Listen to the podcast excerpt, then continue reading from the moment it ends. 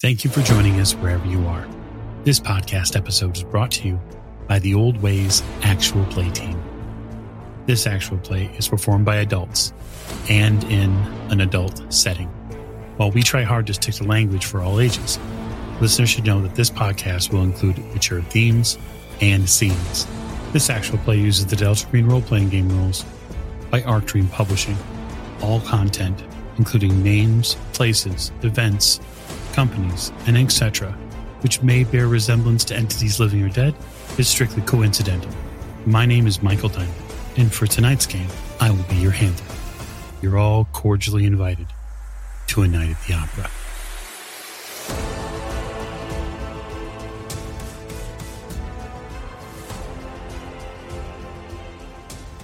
Good evening, and thank you for joining us again on another episode of the Old Ways podcast. I am your handler this evening, Michael Diamond, and we have a very special prelude episode for you tonight of a very interesting character, one built by my guest, who is. It's me, Miranda. It is you, Miranda. And so, Miranda, why don't you tell the folks out in our listening audience who you'll be playing? I am playing Dr. Erin Webber, a doctor of chemistry who works for the National Nuclear Security Administration, the NNSA. It's quite a mouthful. I work for the NEST Search Group. Okay. The NEST Search Group. That's a, it's a fascinating thing, which we're going to get into to help in our story explain sort of what you do in your career field.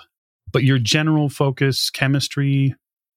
Yes, chemistry and the sciences, mostly chemistry because of my work with nuclear materials, locating nuclear materials, assaying nuclear materials.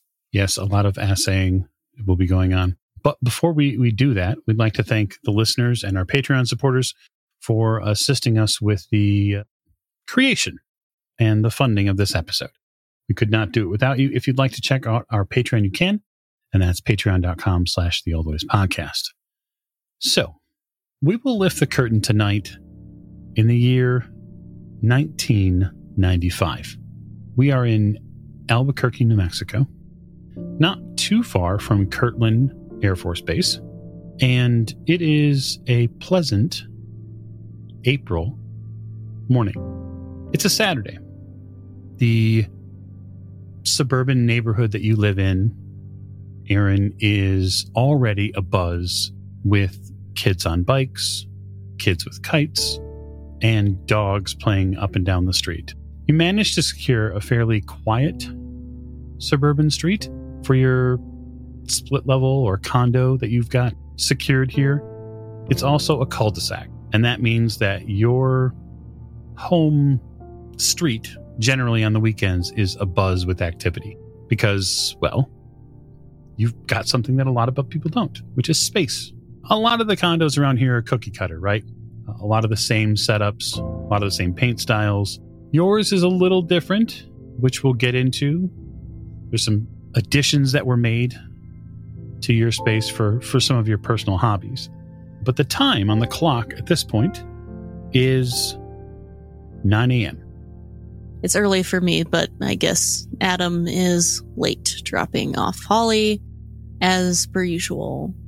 Yeah, unfortunately for you, your ex husband, Adam, isn't the most timely person. He's also not the sort of person who calls ahead, and generally speaking, is the sort of person who just happens to have car trouble or trouble telling time at least 60 to 70% of the time. It became pretty evident of that in your marriage to him. He was always showing up late for uh, basically everything. It got him fired from a couple of jobs, and it hasn't gotten any better since the split.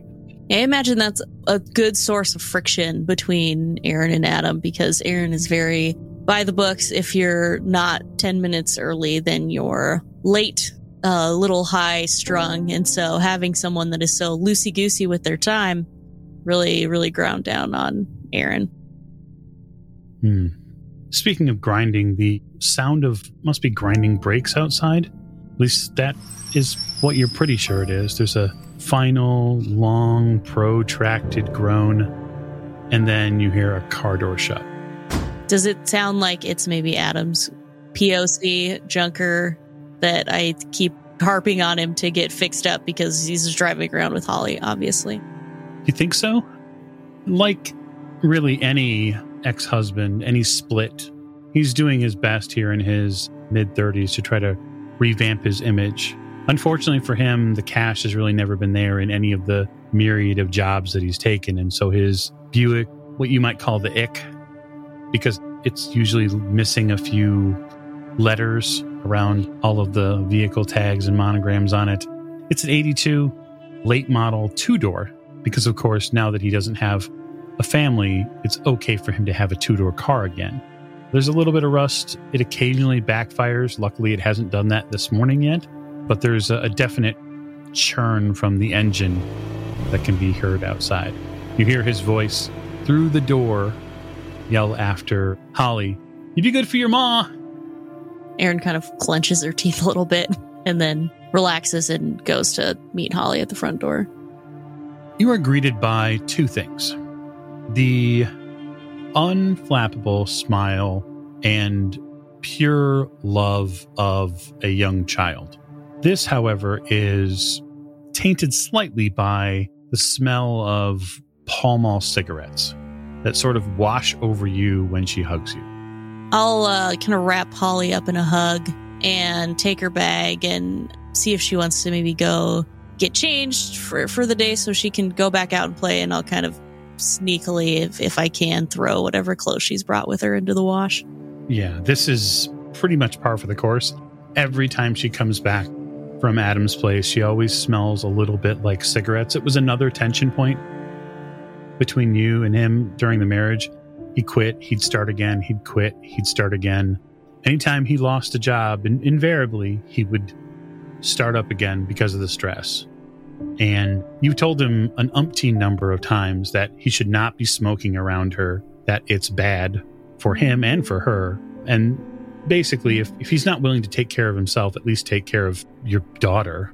Well, the starting and stopping is one thing, but finding the half smoked pack of cigarettes all over the house, hidden in jeans pockets or in drawers, is that's just another level agitating Erin, or used to agitate Erin, but she still thinks about it constantly anytime she thinks about Adam. All those little things that just really got on her nerves. There's a squawk from upstairs, a clear call that your side, I guess, hobby, or I don't know what would you what would you call it? It's a stress relief. It's a nice hobby, caring activity to just get away from work, get away from whatever's bothering me and hang out, take care of my birds, train them a little bit, working on some flight stuff. You have some really beautiful birds. So how many how many birds do you figure you have? Oh, I I think Erin has four birds. Okay. But they're not the kind of birds that are just like a little like keep in a little cage bird. These are like birds that have large they're large parrots Erin has an African gray parrot, a cockatoo that is just the honoriest of birds. She has a macaw, and I'm actually the macaw's second owner as they live for a very long time. And so trying to train out some bad bird habits there. Yeah, it seems like you're taking care of all sorts of bad habits. Erin's constant duty is taking care of bad habits. And then Erin also has a Senegal parrot. Hmm. Okay. That is quite an array. So you have managed to find a place for these birds, your birds, at your house. Have you carved out like a separate room or is it part of your bedroom that they've taken over? Oh, no, they have their own separate room. That was when I was looking for a space. Mm-hmm. I needed to make sure that I would have room for me, room for Holly, room for the birds. It's why I got kind of a, a larger house on this cul-de-sac just to have the space. People, some people think it's strange because I'm a single mom. I don't have my kid all the time for me to have all of this space, but I needed it to have a bird room. Holly comes back after changing clothes. She finds you in the bird room, as she calls it. And she looks around a little bit and, you know, tends to take special care to say hello to the macaw she kind of scratches her neck for a minute and says, There's some kids playing out front. I thought I would go outside and just hang out if that's okay. Oh, yeah, that's fine. I would just kind of ab- absentmindedly tell her. Yeah, she takes off. Get outside and don't come back until the street lights turn on. That's right. It does give you the balance of Saturday morning to do what you do best, which is, I suppose, for the listening audience, we should clarify, which is likely catch up on work. Yeah. I mean, it's hard. I I would love to have a life where I didn't have to take my work home, but it's the way it is.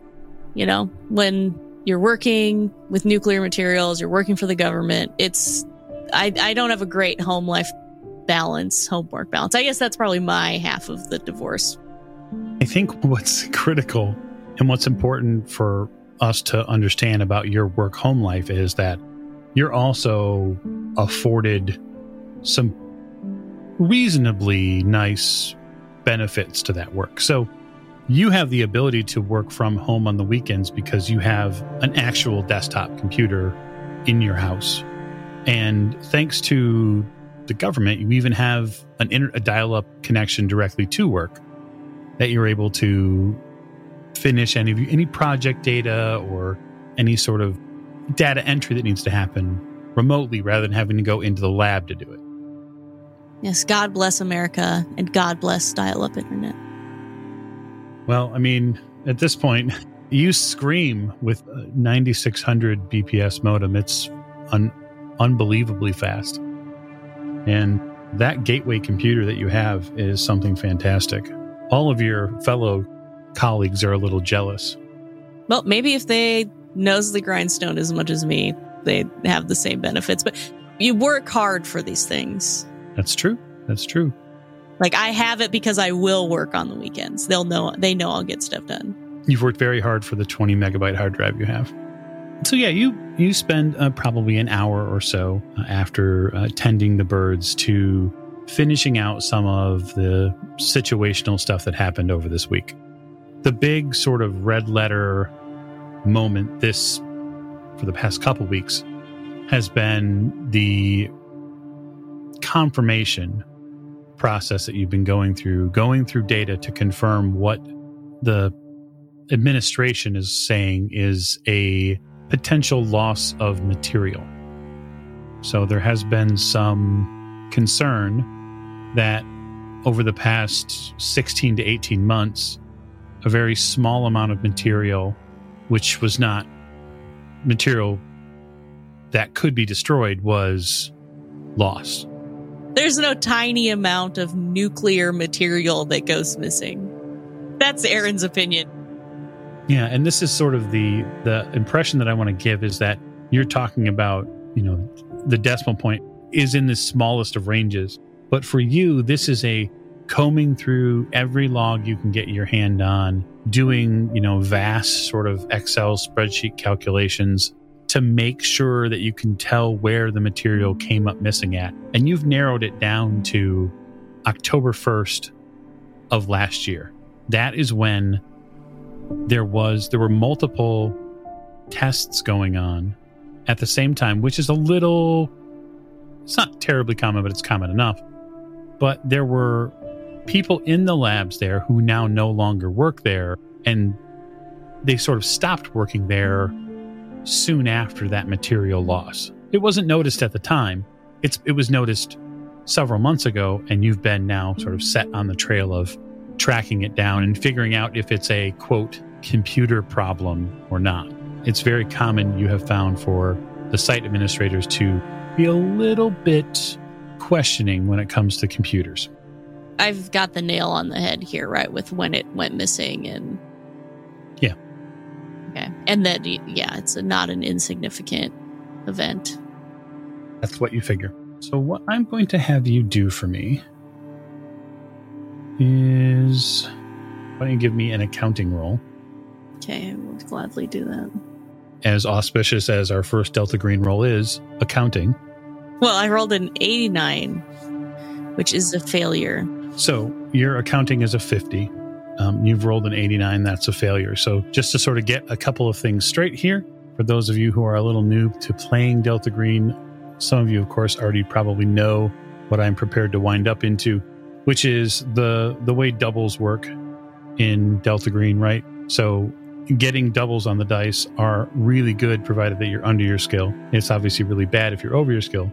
You haven't gotten doubles, but it's just important to sort of set that out at, at the beginning. That's not a botch by any means or any sort of, you know, terrible fumble that you've incurred there. Uh, but you spend probably a good, we'll say, hour, hour and a half and you can track that there was a disturbance here as far as the the amount of material goes from this just one sample area. But what you can't seem to track down is where exactly it ended up or exactly who had their hands on that material at the time. You have a list basically of three or four names of people, whether they be internal people or whether they be contractors who were doing work uh, in the space. Labs had gone through a bit of a rehabilitation. And So there were workers and people in the space, although not directly in the labs, they would have been in the building itself. And so you, in your, we'll just say fastidiousness, are taking those people into account as well.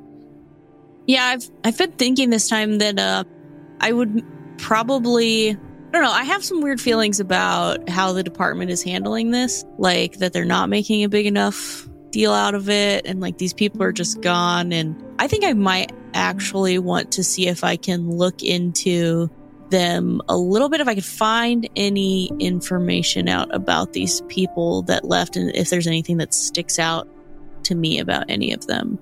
Sounds pretty reasonable. So let's say, yeah, I think computer science at that point is probably your next jump. And then I would just ask you before you roll how cavalier are you willing to be with your searches? I think Erin would start very not cavalier, but then as frustration builds, would become more maybe casual, reckless, even with what they're looking for and the fact that someone might catch on to what she's doing. Sure. This is pretty important to you though. This is pretty important as far as your job and what you do for a career is is that these little ratios, these little fractions of material percentages that are off, that's not okay. And honestly, if anyone has any questions, I'm doing my job. That's right. Which is to figure out where this material went. So, I mean, I'm not doing anything wrong. Yeah, so give me a roll. It's a one. That is a one. You spend the next 45 minutes or so combing through a series of databases at work. You find a way sort of into a series of directories there through your own computer access that you have at the house. And you locate the not only the visitor but contractor records of who showed up. And you key in on a very specific name. And one of the contractors' name is Steve Baumgarten. So, Steve Baumgarten was an electrical contractor who was working on a project, a revamp project at the lab from September to just about the first week of October. And he was part of a of work work being done at the lab in also in that same section of where this material came up missing. And what you're noticing after reading through his sort of check in and check out. Obviously, everybody has to sign in and sign out every time. All those times get put in through administration to the computer so that way there's a computer record of it, which is how you're able to find this information now. You realize that all of his times are exactly the same. He always arrives at work when he arrived at the lab at seven o'clock. He always went on break at the same time. He always left for the night at the same time. And you know, being human yourself, there's just simply no way anyone is that accurate. It's not possible. Not over a 6-week span. And this isn't sort of a something that would be written down on a paper and pen logbook. This man would have punched a clock effectively. Mm-hmm. And so there's you're a little curious based off of that. That isn't the sole piece of information you find about that though. So where you go from there is to going to sort of other you go in and get you unearth the reports of the after renovations to see what was done and you see that every single contractor has been listed on the uh, by trade and then by contractor business that they were a part of. You get into this list. You're, you're fairly certain that you shouldn't be even looking at this, but you're not willing to let this sort of thing go. And the big red flag you get here, which is about noon ish or so during the, the morning, as it spills over in afternoon, the big red flag is Baumgarten's name is not on this list. Had I did I know this person? Like, if we were working in the, do I recognize the name and, and like can think back and put a face with that name? Someone that maybe introduced me as them or introduced me to them as that name. There were probably anywhere between six to 12 workers, probably with three or four different contractor companies that were working. This is plumbing, HVAC, electrical, and then what is in effect a, a carpenters union, right? And then any sort of the general services administration that would be a part of sort of the coordination, right? So any sort of build out that goes with external contractors is going to have to interface with GSA. And then GSA is going to have to say when things are okay to do. Those GSA people are your people, and they work with your administration there to basically determine when it's okay to work in a lab or not. And that's a critical. So I, I like the idea that as a natural one, you get a little bit extra. I will say that you do remember a guy named Steve. You remember hearing the name Steve yeah, he was, he seemed just visually probably wore overalls, t shirts, pretty basic stuff. And he did a lot of wire pulling for some of the new outlets in one of the renovated labs. Yeah. He's not on the list, but he's been punching in and out at the same time. I mean, I'm curious in the fact that, like, did someone change times, alter times? Somehow he got an ability to punch in and out, even though he's not on this list of approved people. So it it reaffirms that I should be looking into this to figure out who I need to take this information to and maybe who I need to not take this information to in case it's some sort of inside job. What's Erin going to do now? Some good old fashioned investigative work.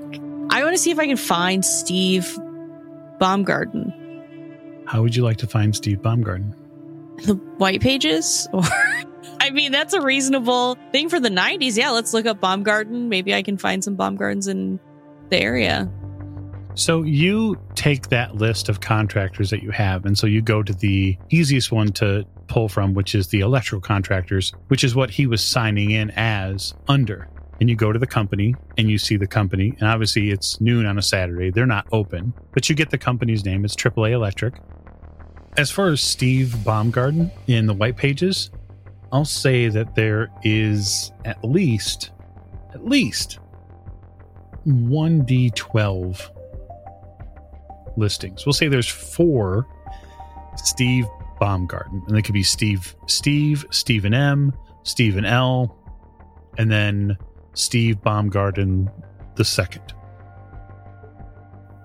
No, it's probably not that one. No, that should I shouldn't say that seconds can't be bad people. They can. Holly's probably fine. Latchkey kid. Did we say how old Holly was?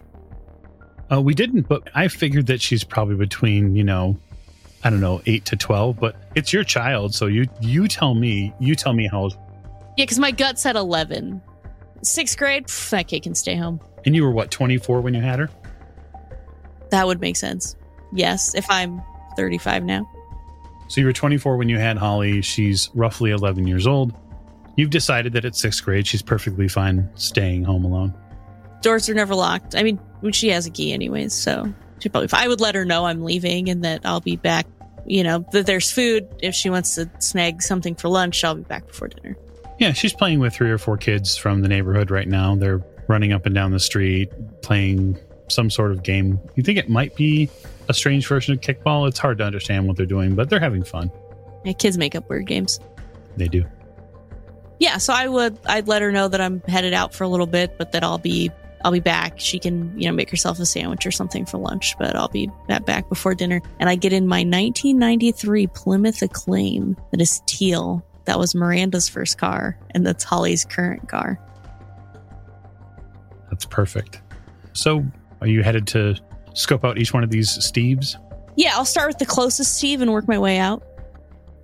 Just drive past. Yeah, so the closest Steve to you, Steve number one, we'll call him, is not too terribly far from the Veterans Hospital. So for you, you know exactly where that street is. It's not too far from the international airport that's here and also from the majority of Kirtland Air Force Base. It doesn't take you long at that first house to realize this is not the guy. So, the guy you drive up on here who's working outside in his yard looks to be probably a combat veteran. He has what looks like a replacement arm on the on the right side and there is no way that he was he was the one pulling the wire. He's also probably 60 years old. Oh yeah, then I should keep driving if I see him outside next Steve. Uh, so driving to the next one, you head towards Albuquerque proper. So further into downtown, likely closer to closer towards the county medical center. While you're driving up on this location, you notice that there's a a gray sedan that has pulled in behind you and has sort of followed you the past couple of blocks. You haven't done a ton of turns yet, but this gray sedan is behind you. It's a late model Dodge. After you get to the second Steve's Street, it pulls left and heads a different direction. The county medical center is probably two blocks that way. You can still see you can see it over the houses here. And I can locate the Steve's house. You can. You find his address. Can I sit out for a minute, just like see if maybe it looks like anyone's home? Is there like a car in the driveway? Anything like that? Uh, there is a car in the driveway, and there are several people, the kids playing outside, not of this house, but two or three houses down. Yeah, it is. It look like a pretty just your standard suburban area. Mm-hmm. I'll go knock on the door. Okay, you step out, walk across the block, and as you're walking across the block, you get this sort of feeling. You get a little bit of a, a pressure rise in your chest, uh, just because it's really nothing you've ever truly done before. I'm I'm doing something that's a little bit dangerous and I'm not telling anyone about it and so I'm kind of getting a little little rush from it, a little little anxious, a little excitement. So this house is mostly orange and red brick. It looks like it's a one story. It's got a little white porch in front with two or three steps. They have the uh, lattice work wrapped around the bottom of it so that way of course the the local wildlife can't make too terribly large of a home underneath. There is a single brown door in the middle, and there is a window to your left. As I walk up the front walkway, can I see in the window or the blinds? Oh no, you can see in the windows for sure. Oh, does it does it look like anyone's in there? Does it look like a normal place? It does not look like anybody's in there. There's a doorbell. No, ring it. It rings. You wait. Probably a minute or so later, you hear the door click, and then you hear the handle open, and you see a a woman, shoulder length, gray hair, probably in her 60s. And she smiles and tips up her reading glasses. Hello, can I help you? Oh, uh, sorry, ma'am. I'm sorry to bother you. I'm I'm looking for a Steve Baumgarten. Does he live here? Is your son or no, my husband. I uh he passed a few years ago. He was um very sick unfortunately. But, um I I keep everything in his name so that way, you know, we don't get too many too much trouble. Oh, I understand. I'm sorry. Sorry to hear that. I'm looking. I'm looking for a, a different Mr. Baumgarten. Then I'm. I'm sorry to bother you again. No, no, that's okay. So, uh, what, um, what, what was it in regards to? You see her bright brighten up all of a sudden. It's just a little a work matter. I'm just following up with a with a coworker. Yeah, that's that's it. Just uh, working on the weekend. Hmm, hmm, isn't that lovely? Well, thank you, dear, for stopping by. Goodbye, ma'am, Mrs. Baumgarten. You run as respectfully as possible from that house because you know for a fact that Mrs. Baumgarten would have talked your ear off for a good two or three hours. If I was backing up as she was asking me what it was in regards to. I was like halfway to the car by the time I was done saying that sentence. Oh, the next one on your list is near a country club. And this country club is down near the river, near the Rio Grande. And this is a little bit, a slighter, we'll just say rundown neighborhood. Like there's a country club, yeah, but there are some streets over here that are a little sketch. You follow the address and the mapping and eventually arrive at a one story house with, uh, of course, little to no yard, mostly just rocks and a few patchy. It's called desert landscaping. But no, so so the landscaping there, yes, is desert. It's good for water conservation. I'll put it that way. They're very skinny, tall trees. Yes, this house is a little bit different than the last one. It's a one-story house. It's not a peaked roof. This is a flat roof house, and there is a tiny gray gate that sort of is split by stone material that makes up the wall here. It's about maybe four feet high. Beyond that, though, there is a smaller house. It looks like the windows have bars on the outside. There are two little white lanterns that sit outside this gate. Okay, a little little sketchier, a little more anxiety inducing. I'm determined. I'll go up and knock. I do a thorough job. You do. That's what we, we know about you. I would like you to make me an alertness roll. Okay. This is a 58 under 60, which in Delta Green is it like you want to get as close to the number without going over? Basically, like that's that's for contested rolls, right? Okay. So in, in contested rolls, we want to get as close to the number as possible. Mm-hmm. But of course, I'm going to contest that. Okay. Well, I'm pretty close to my 60, so. Indeed, you are. So you go through that little gray gate. You hear the click of the latch and the swing of the door as you step through. And as you walk the distance between the gate and the house proper, out of the corner of your eye, you see a gray sedan parked about a block away or so. Mm-hmm. And it's just sitting there. And the difficulty here is that you can't see if there's someone in it or not. The lights are off, but that grill, the front of that car grill, looks really familiar. Don't like that. But what it does mean is that I'm on the right track. So I feel like I've I've approached the house. I've gone to knock. I haven't knocked yet, but I've seen this car. I start to walk towards the car. You turn around to walk towards the car, and you hear the house door open. Oh no! Now they have me flanked. I turn back towards the house. You turn back towards the house. In the doorway there, just cracked a little, you see the sort of weather beaten face of a workman, a guy who's worked out in the New Mexico sun probably for the better part of his life. You can tell it's the Steve Baumgarten from the lab, but he's older somehow. He's weathered some somehow that he wasn't before. He's got deep five o'clock shadow. From back behind him, in the darkness there that the light from the outside here just won't penetrate, something moves. You're not terribly certain what it is. He doesn't say a word to you. He just stares from inside the house out through the door at you.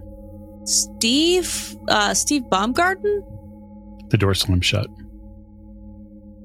He's in the house and the door slammed shut, right? Yep. I don't like that. Erin, you know, there's something in the house whatever Steve Baumgarten has gotten himself mixed up in might be trouble. The whatever material was stolen could be in there. This whole area could be in trouble. Erin will proceed to check the check the handle. Oh, of the door? Yeah. It's not locked. Okay. The door was just shut. I'll pound on the door and kind of call out for Mr. Baumgarten. Mr. Baumgarten, are are you okay in there? I look, it's you probably remember me. I just I just want to talk to you and ask you a couple questions. That's all. The door from your pounding seems to have creaked open. You can tell that it's not fully latched. I push it a bit and kind of peek in to see if I can see Mr. Baumgarten. You push the door open and you don't see Mr. Baumgarten immediately. On the floor, you see there are. There's paint has been spilled, maybe? You think that's paint. It's green. Oh, okay. And it seems to have been drawn in a line from this spill. There's a line that comes out of it. It looks like a brush line, and then you see a few more. It doesn't really make a ton of sense. There's something here that sort of immediately reminds you of, well, like Native American symbology that's been written on the floor here. You've seen a lot of tribal art here, and a lot of it is very beautiful. This is chaotic. Oh, well, Mr. Baumgarten might be sick because he's stolen nuclear materials. I don't know what's going on here, but if I can just get it back or figure out what's going on, that would probably be for the best for everyone. So I will kind of take a step in now to the house and call out again. Mr. Mr. Baumgarten, look, I'm not the police. I'm not I'm not the government, but I'm not like a, anything like that. I just I just want to ask you a couple questions and, and find out what happened. Your music now that you're deeper into the house, just having stepped in, you you hear some sort of distant drumming. Maybe it's rock music. Maybe that's why he can't hear you. Maybe the guy's painting a room or something around here.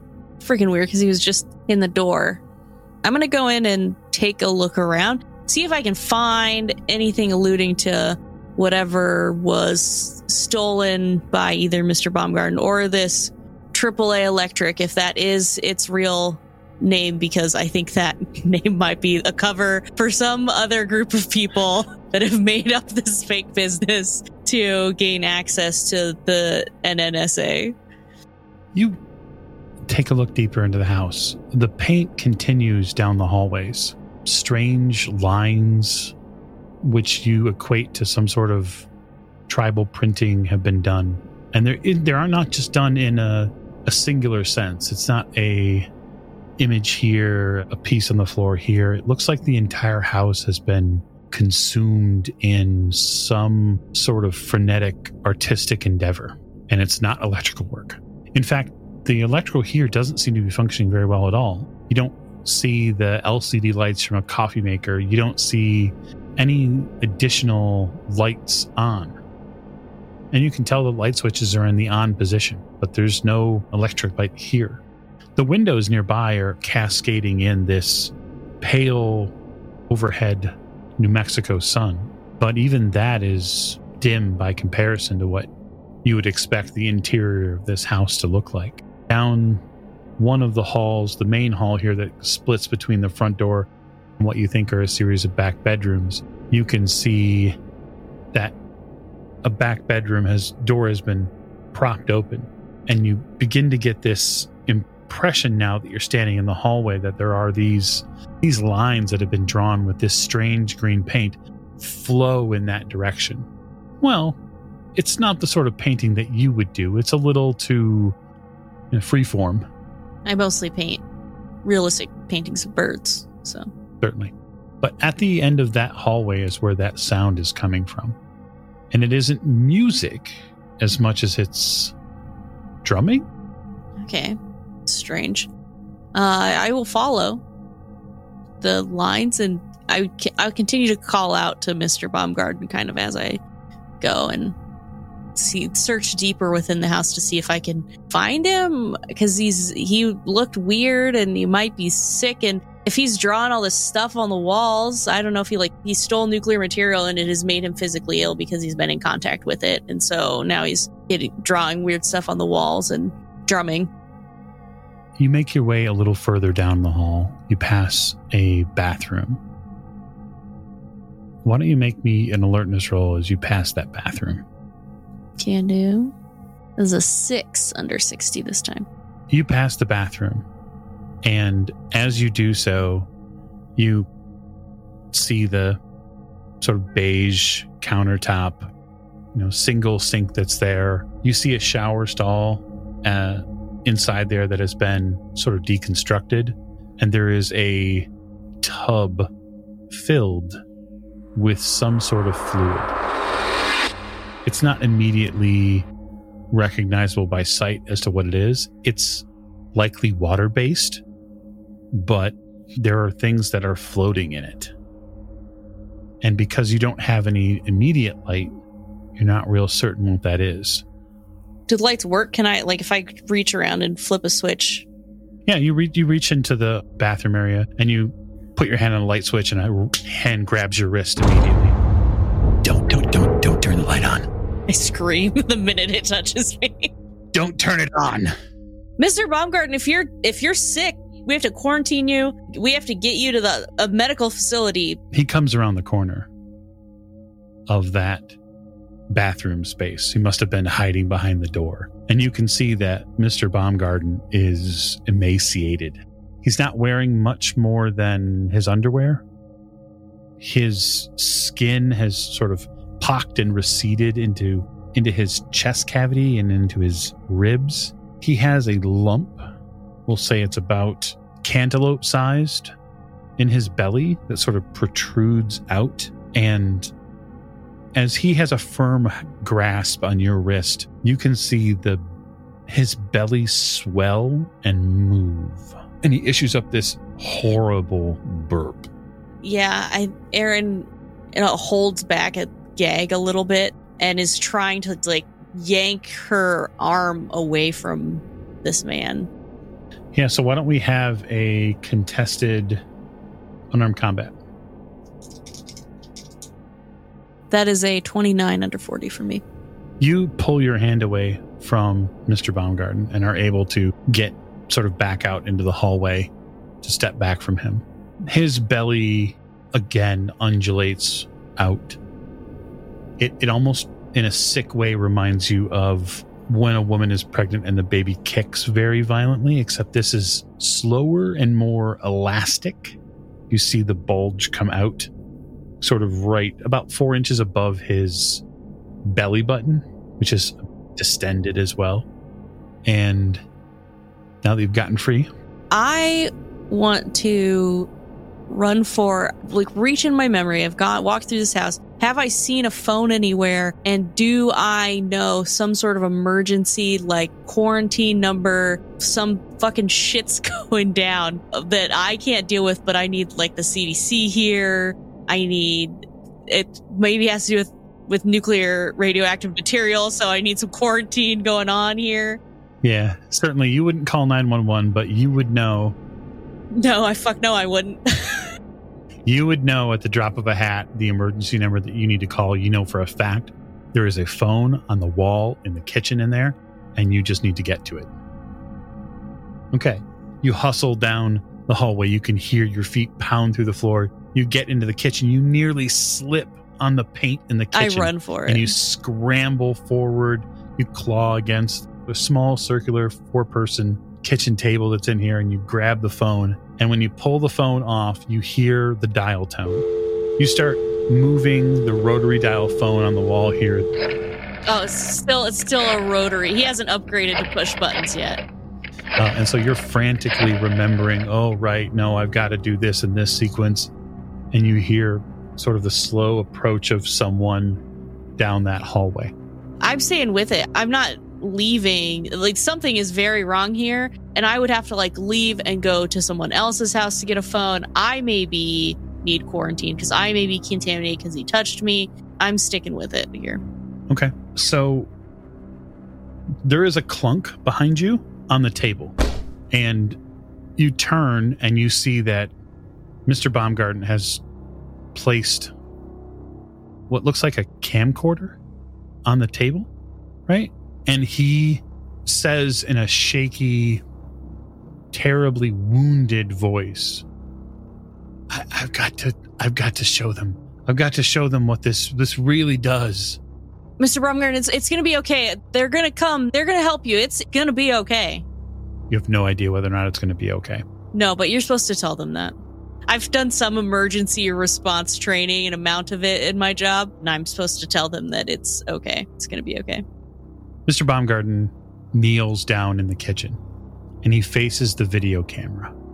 And while the phone in your hand is beginning finally to ring this emergency number, you hear him utter a series of phrases which, for a moment, are very difficult to believe.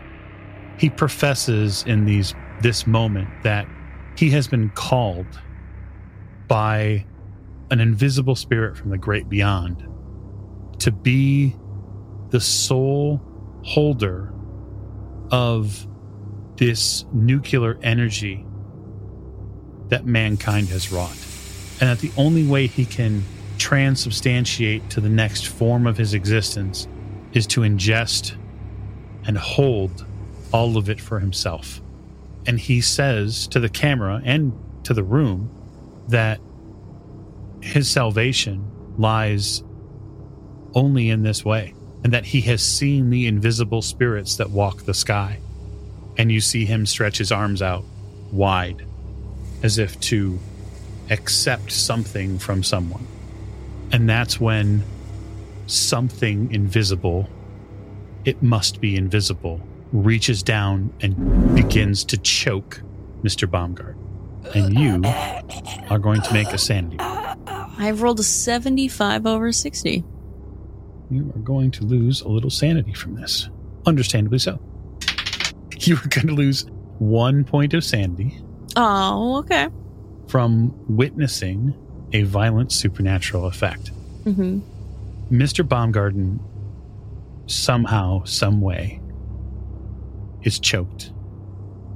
You watch his body rack with pain. You watch his the upper portion of his body bounce up and down as if someone is throttling him. The worst of it though is you watch the ligature marks appear on around his neck, the bruising of the skin, the bloodying of that portion of his neck as Baumgarten is viciously choked and his neck snaps. And he collapses onto the floor, coughing up an enormous trail of green saliva. The front door opens. Imagine this whole time, too. Erin got like halfway through the number, and then this all went down, and she's just holding the phone. She hadn't gotten all the way through the number, and it's like got that weird tone that it plays when you haven't fully dialed a number you've taken too long. It goes back to the ringtone or whatever, dial tone. You hear the tone on the phone. You hear a voice. Hello? Hello? Hello? It seems distant. hmm You hear a male voice at the front end of the house. I suggest you hang the phone up. Uh, I hang the f- phone up. A figure walks from the front door area through the living room. You can hear his footsteps into the space where this suburban catastrophe has taken place. He's a gentleman in his mid 40s. He's wearing a dark gray suit, no tie, and what look like a pair of gloves. He looks oddly comfortable with the setup. He doesn't look at Baumgarten's body with any sort of grave disgust. He seems way too calm, almost unnervingly so. Well, this is pretty fucked up. Are you with like this CDC or something? Or, No, I'm with the FBI. okay, assuming that like there must have been more going on than just like the nuclear stuff and whatever with this Baumgarten guy. We got to call this in. We need a quarantine zone around this house because this could spread. I'm Agent Hull. I've been tracking Mr. Baumgarten's steps for a little while now. It's unfortunate what's happened here. The man's dead. Something something strangled him. And he's talking about eating nuclear material. We'll get a quarantine team in here. We need to get a few stories straight, you understand. What do you mean s- stories straight? What happened here is a very specific thing. What's in that tub? We don't want to know. We really don't want to know.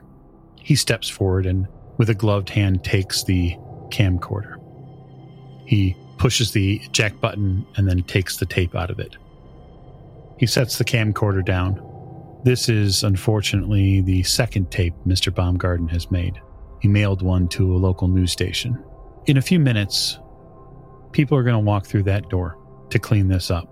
They're going to have a lot of questions for you, Doctor. There are some choices that you get to make here and now about whether you want to answer those questions and if you could at all be implicated in what's happened here.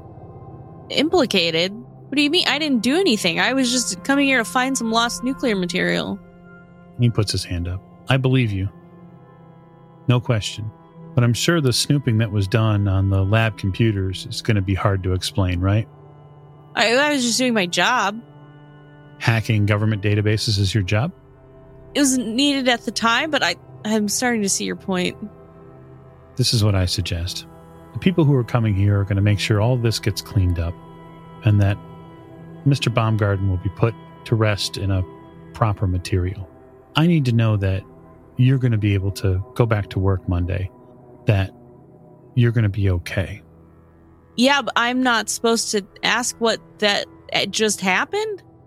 What if that spreads? What if someone else does the same thing? I'm not the type to not ask questions. It's my job to ask questions, actually. It is. The people who are going to come here, when they clean this up, they're going to return that material to you. It's not like Mr. Baumgarten can eat nuclear material and have it digest, obviously. You understand, of course, they're going to have to cut it out of him. Yeah, he's dead now. Have you ever vivisected a human? No, well, no.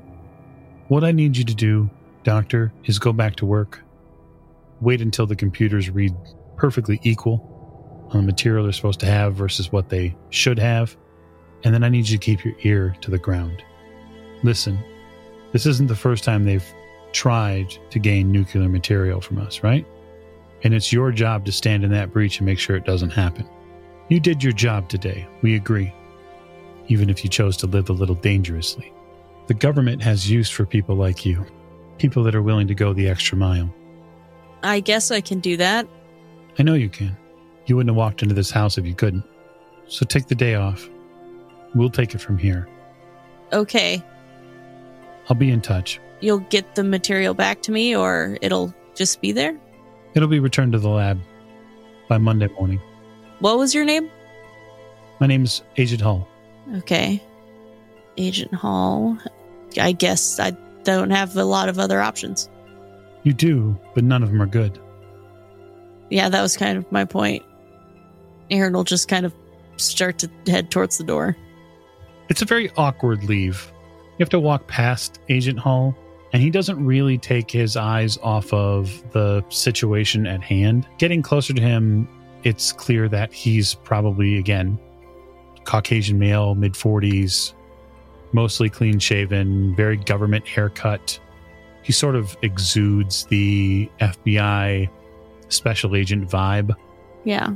probably a little too well. And he pays particular attention when you get physically near him to adjust his position so that way you're never actually physically in range of being able to get to the videotape. Okay. I mean, I wouldn't have went for it anyways, but good for him. When you exit the house and you walk down that stony path and then out the gate, you get back to your Acclaim, hmm sort of close the door, and you put the key into the ignition. You see a white van drive up to the side of the house. It's like a painter's van. You can tell that the, the windows are a little dark, that there's some ladders on the side of it. General workman's ladder racks are available here. There's a logo, it's a little faded. You start your Acclaim. Is the car still here too? I'm assuming that was his car, but is it still back there? The car is still there. I will head to pick up some beer and then home. Priorities. Beer and home in that in that hour. Beer and home. Beer and home in that order. And then a very long shower. As hot as the skin can handle is what I'm going for. Fantastic. So, a little bit of an epilogue for you, Doctor, is your ability to keep your cool over the next couple weeks turn into a couple of months. The situation with Adam doesn't get any better. In fact, arguably, it gets a little worse. He's again out of work. And at one point, he even calls you a little intoxicated and talks about how life would be just way easier if the two of you could work things out. It would be better for your daughter. It would be better for everybody. And you think he kind of passes out at some point on the phone, maybe because he's so drunk. But that's kind of the ball game for him. You get by, we'll say by the middle of July, you get a interdepartment letter that is offering you a potentially more lucrative position in research in New York City, Oh, including the relocation fees for travel. Oh, but my kid and my husband are here.